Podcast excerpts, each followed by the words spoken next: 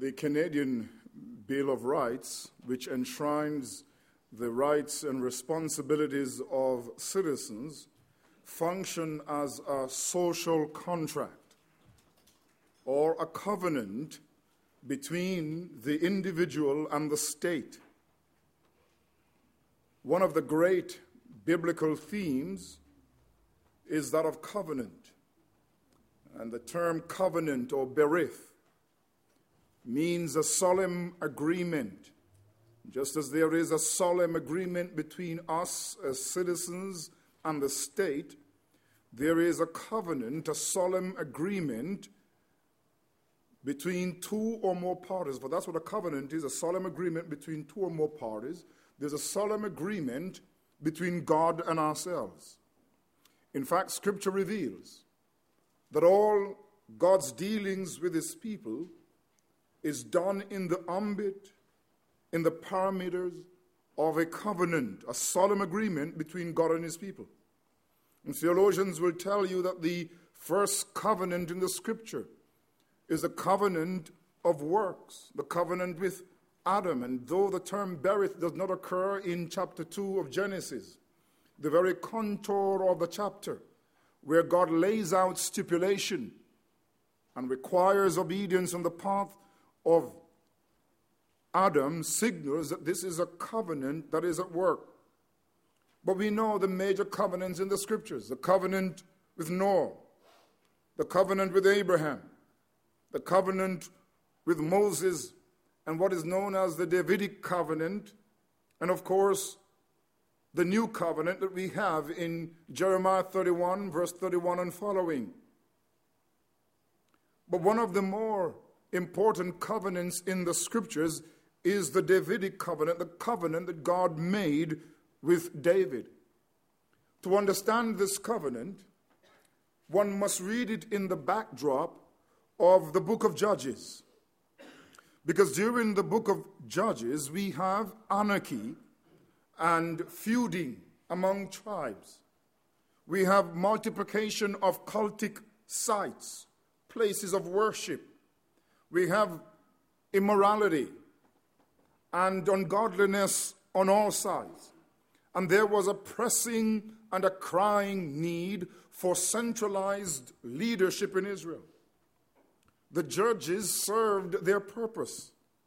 They were there to unite the nation, to stave off the threat from the marauding tribes at the Midianites. But it was in the purpose of God that God would give to Israel a king. So that even from Deuteronomy chapter 17, verses 14 to 20, God had promised that He would give Israel a king.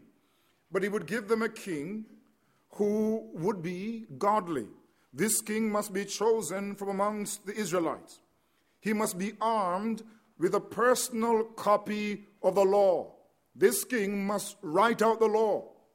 In other words, he must know the law. He must be a man of the book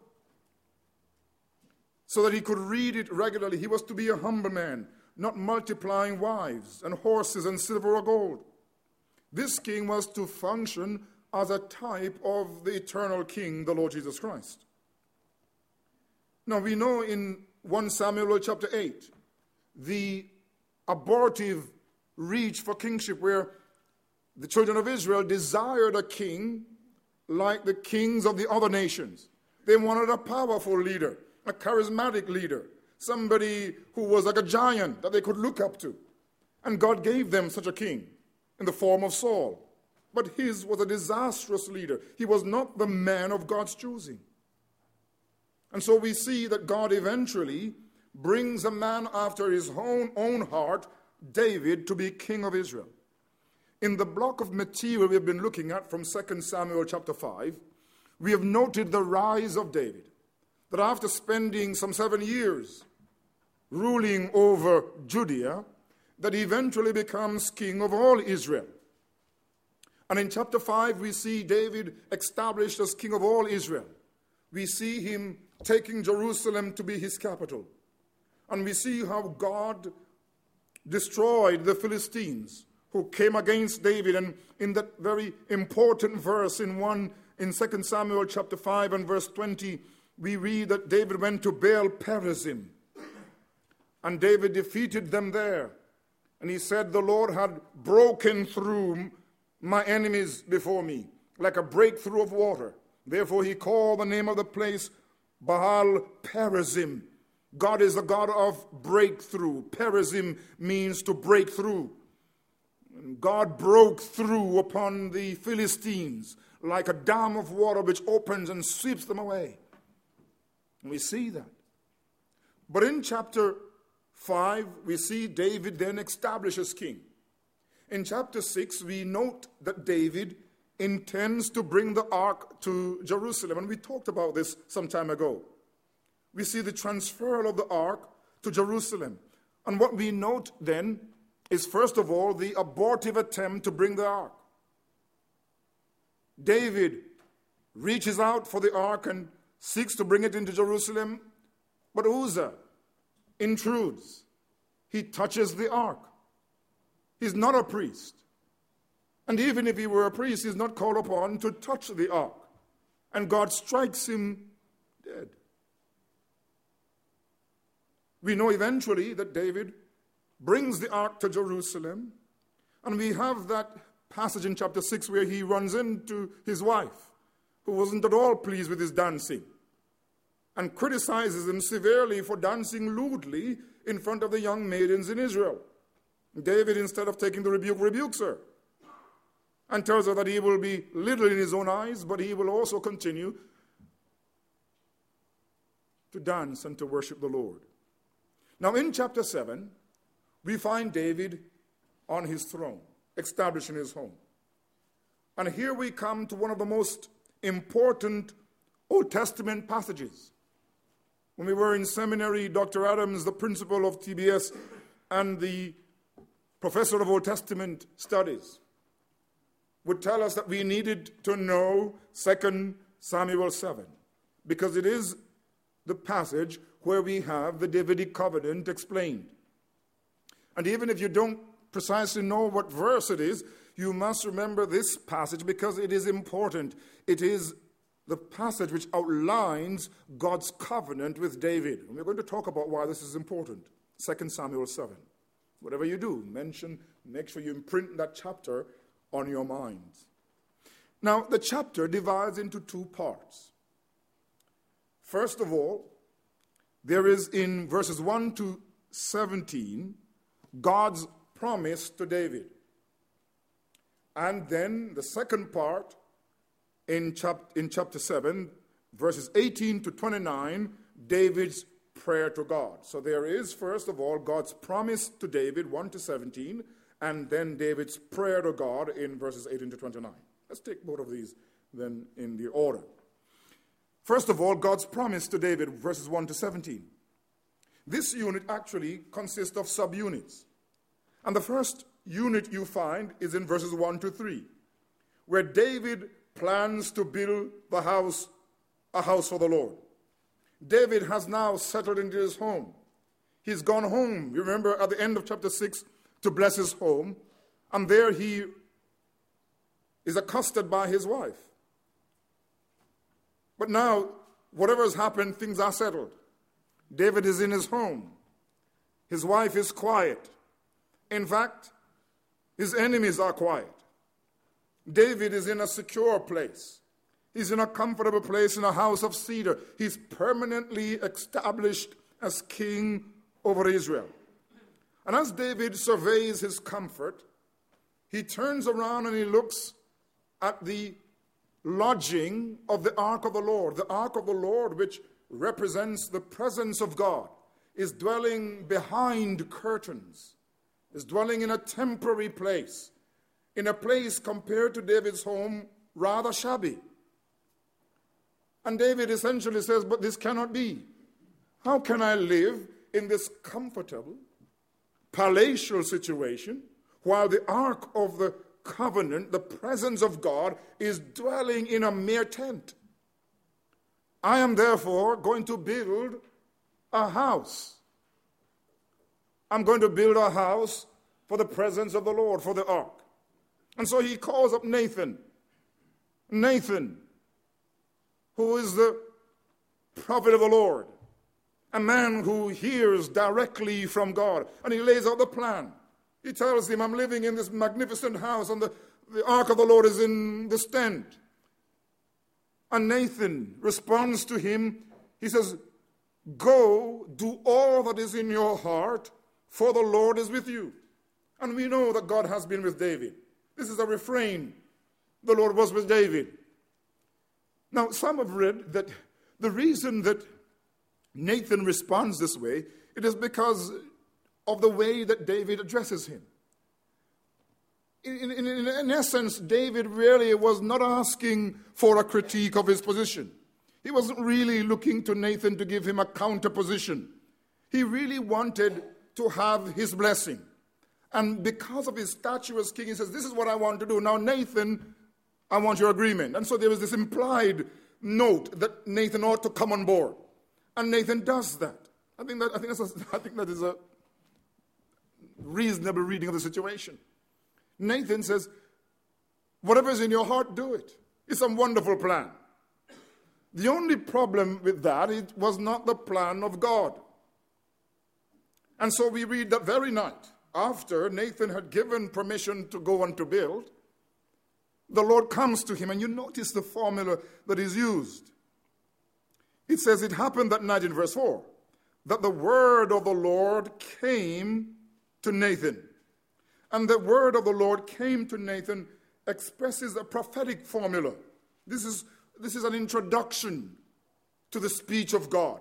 And in verse 5, it says, Go tell my servant David, thus says the Lord. You see this, this emphasis upon the word of the Lord came Thus says the Lord. This is a prophetic saying, a prophetic formula that, that makes it very clear that these now are God's word. In essence, the Lord rejects David's proposal to build him a house. He addresses David not as king. You see, it begins, it came to pass when the king was dwelling in his house. But when the Lord addresses David, the Lord will address him as servant. Go tell my servant David. He may be the king for Nathan, but for God, he's a servant. So go tell my servant David, Thus says the Lord, Would you build a house for me to dwell in? The Lord goes on in the following verses to tell him, Look, since the day I took Israel out of Egypt, I have moved about in a tent and in a tabernacle. I've dwelt in a temporary abode. And when I moved about with Israel, never once in all those years have I ever complained about my situation. I've never complained about the tent in which the ark dwelt. I've never gone to any of the leaders there and said, What have you done? Why haven't you given me a better place in which to dwell? in verse 8. Now therefore, thus says, now therefore, thus shall you say to my servant David. Notice the emphasis upon David, the servant of the Lord. Thus says the Lord of hosts, I took you from the sheepfold. There's a, there is a slight rebuke here. David said, I'm going to build the Lord a house. The Lord says, I've never asked you. I've never gone to anybody and asked them for any kind of help. And by the way, David, I took you from the sheepfold. You were chasing after sheep. That was your job. And I made you ruler over my people. The reason you are in a position to even offer to build me a house, a temple, is because I have raised you up. In other words, do you not understand that I don't need any favors from you because I am the one who has done you a favor. In fact, I have taken you from chasing after sheep and made you ruler over my people. Now you want to offer me to build me a house. See the irony of the situation. And I have been with you wherever you have gone, and I have cut off all your enemies from before you, and have made you a great name. So the Lord then in this historical recollection, reminds David that he has been favorable and gracious to him, that his greatness depends upon the Lord's work in his life. It is God who has been with him, and it is God who has established him. Now, in verses 9, we see that the Lord makes three promises to David while he's alive. The Lord says, I have been with you wherever you have gone. I have cut off your enemies before you. Now, it may not be evident as you look through the verses, at least in verse, eight, verse 9, there is the, the, the tense that is used refers to the past. And so he's talking about the past. Moreover, he says, I have been with you, past tense. I have cut off your enemies, past tense. But there is a shift in tense in verse 9, where the Lord uses now the future tense. You can look at that if you're able to look at the Hebrew, but it's a clear shift in tense, where the Lord begins to speak in the future. Not that I have made you a great name, but I will make you a great name. That's what is happening in the text. I have cut off your enemies, and I will make you a great name let's be clear, David at this time was already great. But he had never arrived at the pinnacle of his greatness. And so the Lord says, I will make you a great name, like the name of the great men who are on the earth. So there, in verse 10 now, you see that the Hebrews translated into the, in, the, in the future tense, but I'm arguing the future tense began in chapter 9. Here in verse 10, he says, Moreover, and this is the second promise, the first promise, I will make you a great name. So I'll give you a name. In verse 10, I will appoint you a place. I will appoint a place for my people Israel. And he follows up by explaining that I will plant them that they may dwell in a place of their own and move no more. In a sense, they had already been planted in the land, but God was going to secure them in the land. I will give you a name, and I will give you a place. Those are the two promises that are made. But the Lord gave him a third promise. Not only will he appoint him a place, and appoint Israel a place and plant them, but that the Lord also will give them rest. So, since the time that I commanded judges to be over my people, verse 11, Israel, and have caused you to rest from all your enemies. Also, the Lord tells you that He will make you a house. So, the Lord will give them rest. And here in verse 11, having promised them these three promises a name, a place, and rest. In verse 11b, the Lord turns the table on David. David says, I want to build you a house. And the Lord says, I am going to build you a house. Now, you need to know that there is clearly a play on the term house. David wants to build God, a house, which is a temple, a structure, a permanent structure. God says, I'm going to build you a house in verse 11. It doesn't mean God's going to give him a better palace to live in. You know, the word house can refer to one lineage. We say, for instance, that the Queen of Israel, oh, the, sorry, the Queen of, of, of England comes from the house of Windsor. We also say that there were other kings and queens in England who came from the house of Kent or from the house of the Tudors. When we say that you're from the house, they were from the house of the Tudor, for instance, we mean from the family line of, from the lineage of. So, house in that sense can refer to a permanent structure, but it could refer to one family line, one's ancestry. So God says, I'm going to build you a house. And this leads then in verse 12 and following, the very heart of the Davidic covenant, to three additional promises that will be fulfilled after David's death. So there are three promises that will be fulfilled in his life. These are God will give him a name, God will give him give them a place, and God will give them rest. But now there are three additional promises to be fulfilled after he dies. And how do you know that? Well, it's in verse 12. When your days are fulfilled. What does it mean when your days are fulfilled? It just means when you are dead. When your days are fulfilled and you rest with your father.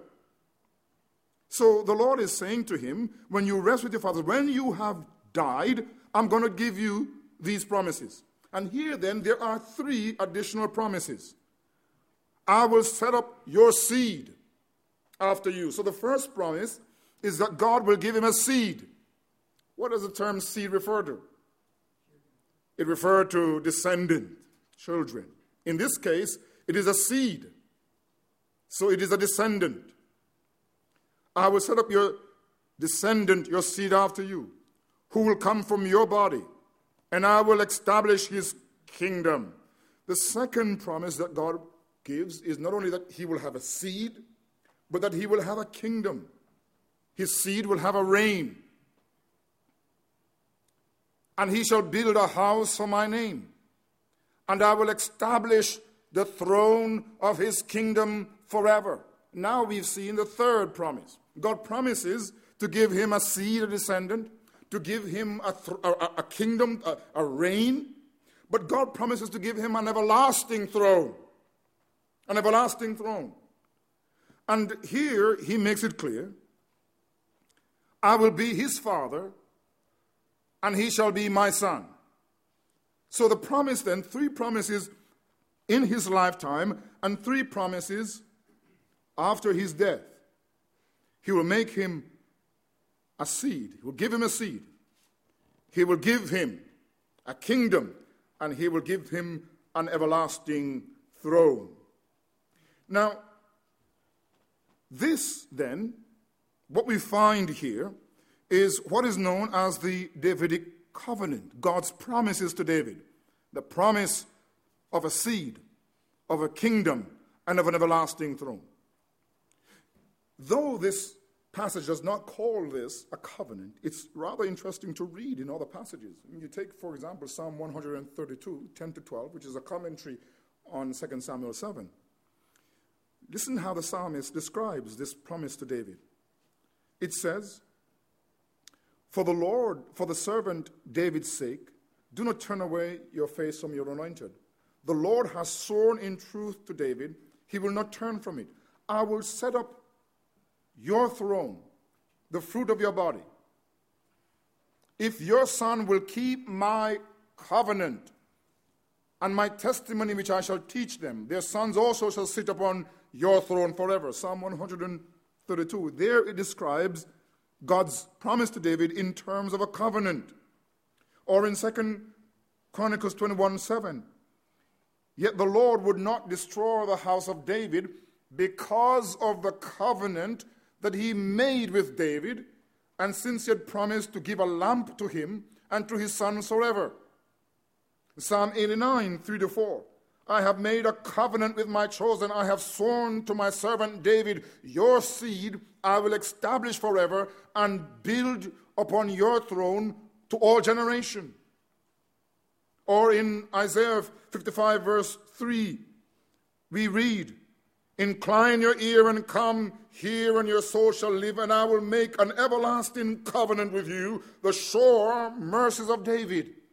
What we are saying then is that here, and God promised to give him a seed and a kingdom and an everlasting throne, one who would rule as a Davidic king forever and ever. This is a covenant arrangement God made with David. But in verses 14 and 15, we note that the covenant relationship, at the heart of the covenant relationship, is a call for obedience. These verses show that God's relationship with the seed of David will be that of a father son relationship. I will be his father, and he shall be my son. If he commits iniquity, I will chasten him with the rod of men and with the blows of the son of, sons of men. So, this covenant, I think that if you do Old Testament theology, you will hear that many of the covenants are covenants that are unconditional covenants, where God makes unconditional promises. You know, God made unconditional promises to Abraham. I'm going to give you a land. I'm going to give you descendants. I'm going to give you seed.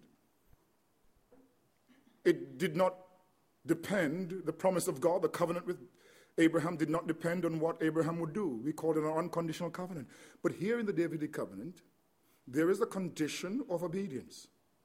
The son is required, this seed of David is required to obey. And if he refuses to obey, the Lord promises to discipline him. But he will not take away, notice, his covenant of peace. My mercy shall not depart from him, in verse 15, as I took it from Saul when I removed, whom I removed from before you.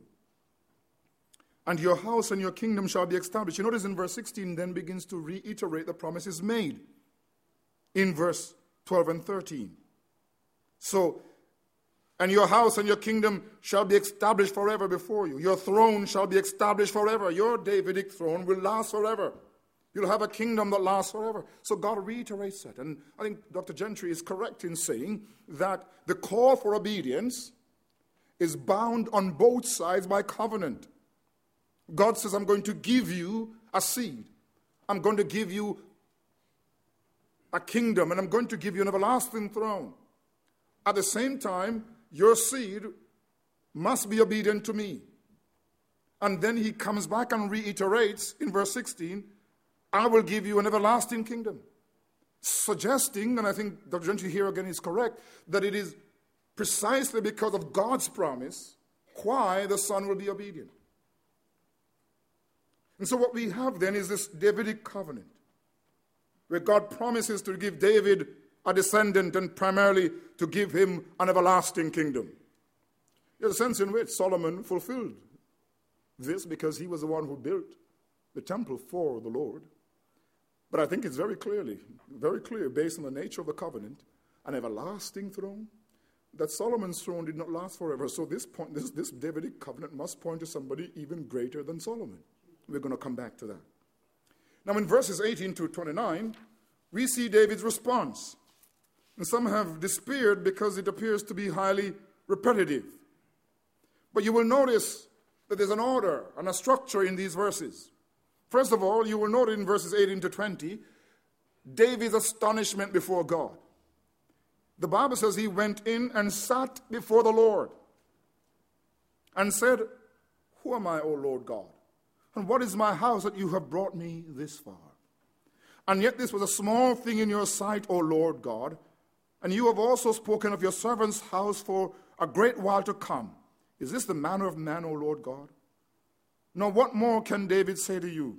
For you, Lord God, know your servant. He enters into the tabernacle and sits before the Lord. He's entered into the tabernacle to worship. He's gone into the private space where God dwells, into the inner sanctum, into the shrine where the ark is housed. He's gone into the tabernacle and he's there to pray. And he sits before the Lord. He dwells. He wants to make a dwelling for God, but he must be the one to dwell before God. And he goes in and he dwells. He sits. The word there is to dwell. He recognizes his insignificance. Who am I, O Lord, that you have brought me this far? You have spoken of your servant's house. You see, earlier God called him my servant David. And you notice what David does? He adopts the language of God. You have also spoken of your servant's house. For you, Lord God, know your servant. This is a man who comes before God. And notice he comes in humility. He comes in prayer, but he humbles himself. Lord, you have taken me from a very far place. You have made known your will to your servant. This is a prayer in which he's humble before the Lord. But I want you to notice that, that the prayer, having begun with astonishment, first of all, there is praise in verses 21 and 24. For your word's sake, and according to your own heart, you have done all these great things to make your servant know them. Therefore, you are great. O Lord God. For there is none like you, nor is there any God beside you, according to all that we have heard with our ears. And who is like your people, like Israel, the one nation on the earth whom God went to redeem for himself as a people, to make for himself a name, and to do for yourself great and awesome deeds for your land, before your people whom you redeemed from your, for yourself from Egypt, the nation and the gods. For you have made your people Israel your very own people forever, and you, Lord, have become their God. What David does in this prayer, having come in humility, acknowledging that God has been the one to bless him, he begins his prayer essentially with praise. He says, first of all, that God is the incomparable God, that there is none like him, that this God is great and incomparable in verse 22b, and that this incomparable God possesses an incomparable people. And the reason that they are incomparable is because God has Himself redeemed them, bought them to Himself. God has made a reputation for Himself.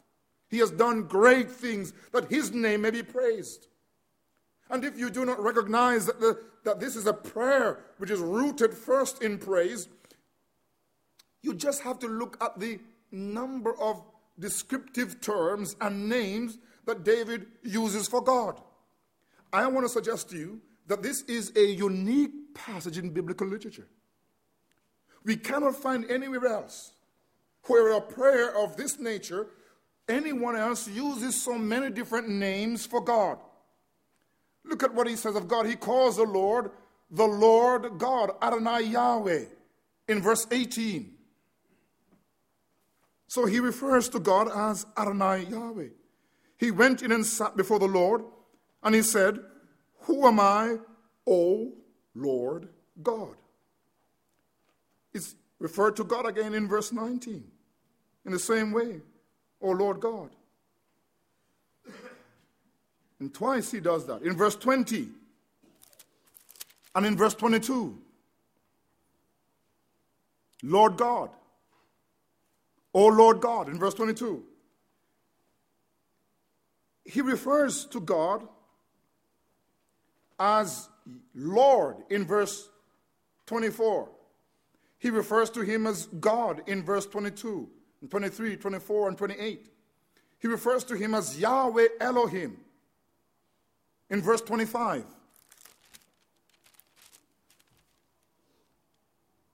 Now, O Lord God, but there is not Adonai, but Elohim.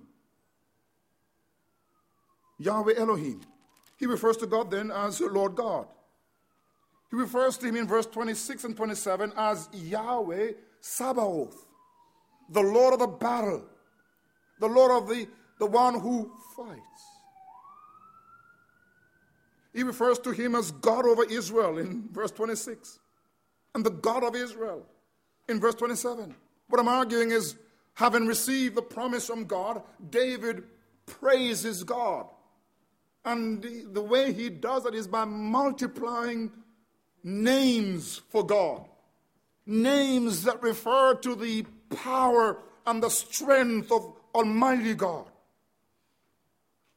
But there is a movement from praise to petition. And that is how we ought to pray. When we go to God, we shouldn't go with a long laundry list of needs. Lord, can you just make sure I get the BMW I want? And Lord, and go on down the list. And then, oh, by the way, at the end of it, Lord, thank you very much. It was been great talking to you. No, we ought not to do that. We ought to begin with praise, worshiping God, glorifying God, magnifying Him. And that's what He does. He praises God. And only after He praises God that He begins, turns to petition. So we notice then in verses 25 to 29, petition, where He implores God to confirm His word to give him that everlasting dynasty that God promised. And he asks God to do this. He says, and now, three times, and now, 25, 28, 29. He's asking God to confirm his promises. In verse 28, he expresses trust in God. So he's asking God to confirm his promise to give him an everlasting kingdom. And he says, And now, O Lord God, you are God, and your words are true and you have promised this goodness to your servant. So God has pledged this good thing to give him an everlasting dynasty. David says, Lord, please fulfill your word. And in verse 28, by the way, Lord, I believe you're going to do it. When you pray to God and you ask, you must believe. He who comes to God must believe that He is, and that He is a rewarder of those who diligently seek Him. You see this element of trust. When he tells God, I want you please to fulfill your word, he's not saying, I doubt you're going to do it. He's simply saying, Lord, you have promised, please do what you have said, and I believe you will do so. And then you see he moves back having expressed trust in verse 28, in verse 29, he returns to petition, Lord, he says, bless my house. Bless my house.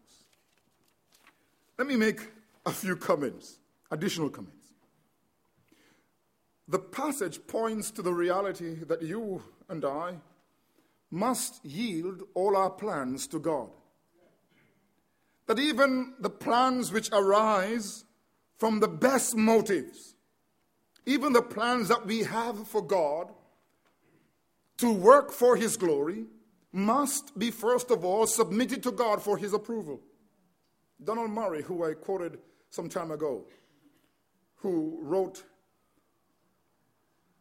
a stimulating monograph on chapters 5, 17 to the end of chapter 7, 29, argues that when David offers to build God the house, but he really is still attempting to corral God, to have God under his thumb in a sense.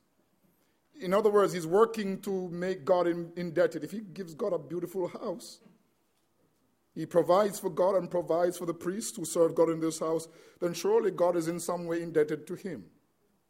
And so he's argued that all along there is this there is this royal pretension where David is seeking to, to, to, submit God to himself, to bring God, in a sense, bound to him, having a duty and obligation to him. God owes him something because of what he's done. And I've argued that that, that is partially so in trying to bring the ark to Jerusalem.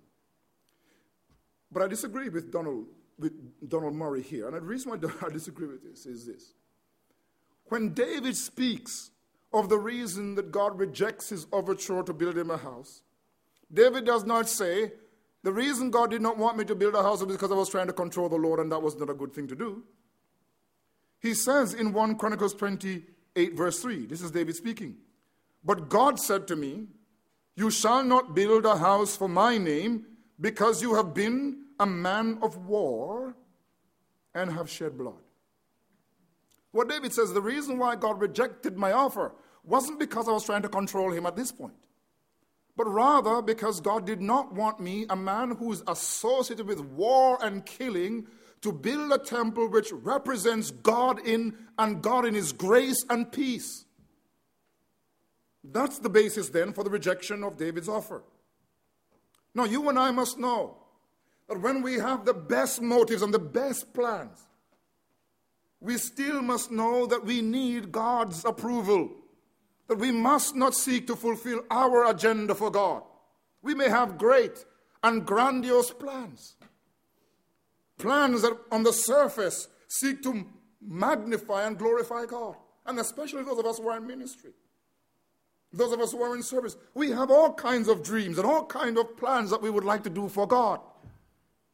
But we must consider that God is fully capable of doing His will and doing His work. That we do not do God any favor. That God is perfectly capable of doing His work by Himself. And if He condescends to have us serve Him and work for Him, it is only in grace, not because He needs. It means, therefore, even with the most godly of intentions, we must seek God's agenda and we must submit our agenda always to the agenda of God. And the only way we can know the agenda of God is by seeking Him in prayer. You see, Nathan, neither Nathan or David went to ask God, by the way, Lord, would you like me to build you a house?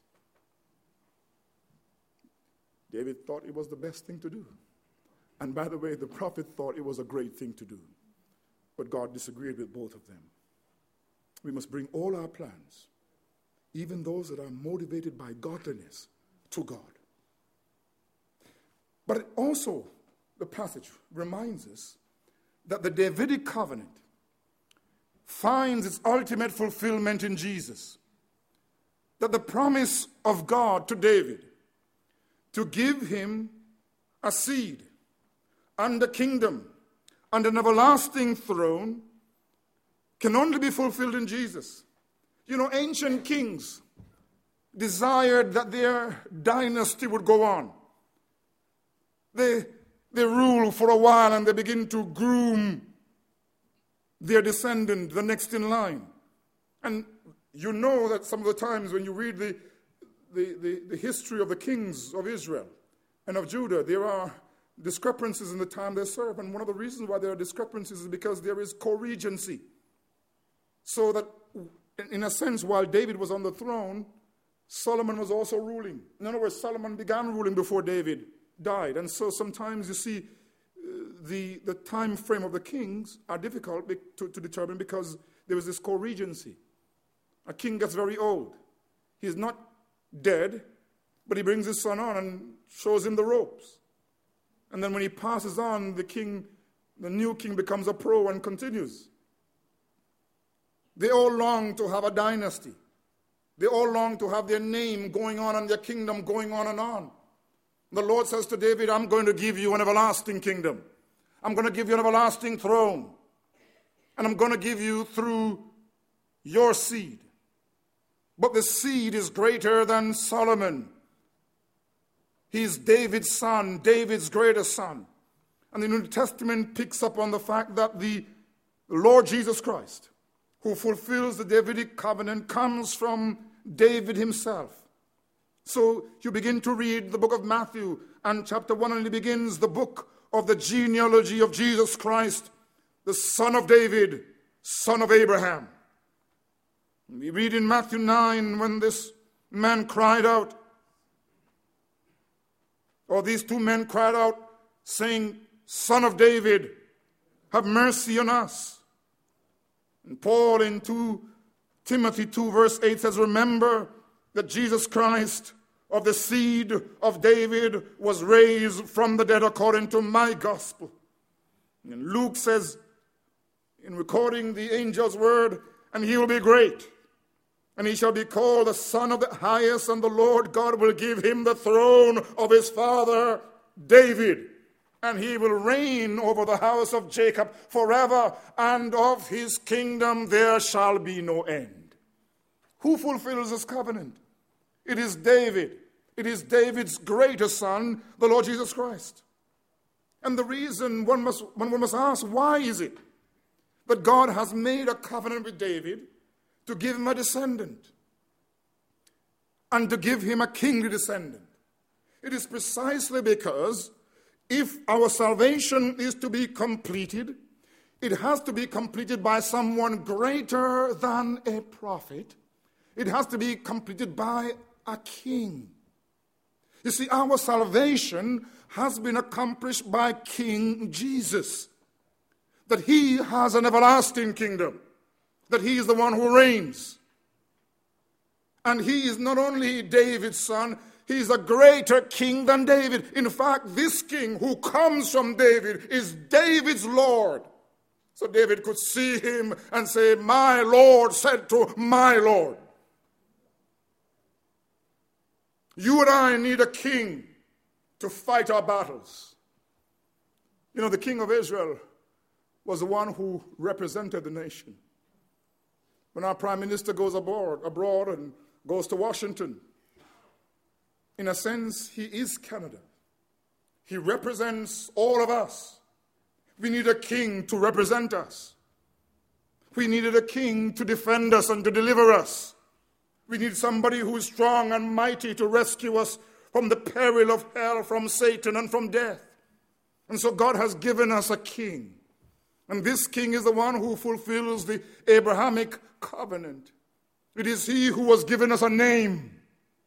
It is he who has made somebody of us. It is he who has given us and demarcated our identity as a people of God. He has given us a name and he has given us a place. My dear friends, you need to know that you have a place. You have a place. It may not be in this world, but you do have a place. You have a place that is greater than Canaan. It is the heavenly Jerusalem.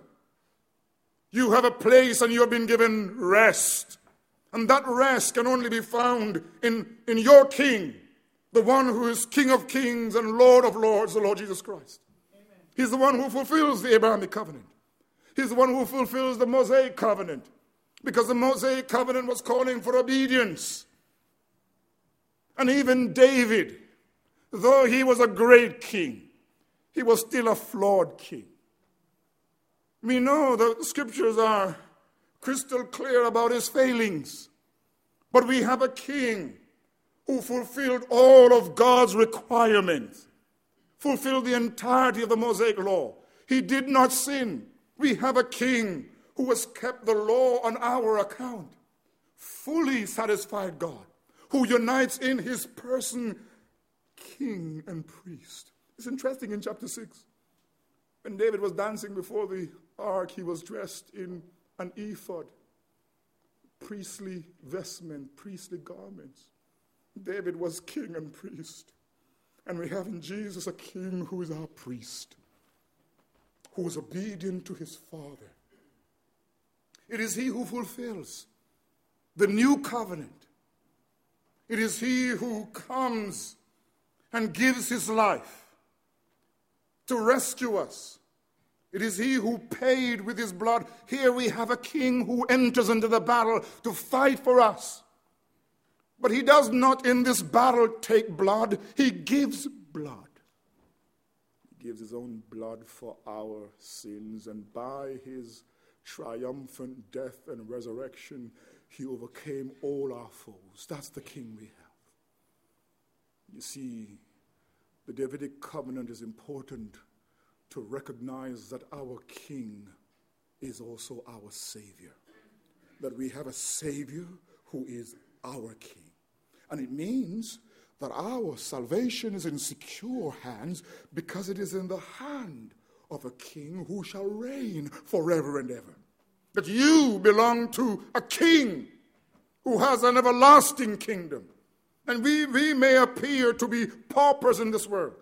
We may appear not to be going anywhere. We may appear to be losers, but we belong to King Jesus, a king who is our Savior and the king who is Lord of glory. You're in the hand of a competent and all powerful king. It means this evening that you must acknowledge Christ as king. You must submit to him. You must bring your life to him and say, King of my life, I crown thee now. Thine shall the glory be. You must surrender to King Jesus. He's not a, he's not a, a paper tiger, not a puppet king. He's not a titular king. We talk about the Queen of England, but she is a titular sovereignty. She really doesn't have any powers. In Parliament, the rules are made. She's not above the law. She really can't do much. That's a, she's a titular monarch. But Christ is not just a king in name, he rules and he reigns. His kingdom is everlasting, king, uh, everlasting. Look, the day will come when all the kingdoms and all the dominions of men will fail, but one kingdom will last forever and ever. It's the kingdom of King Jesus. And you must be a part of that.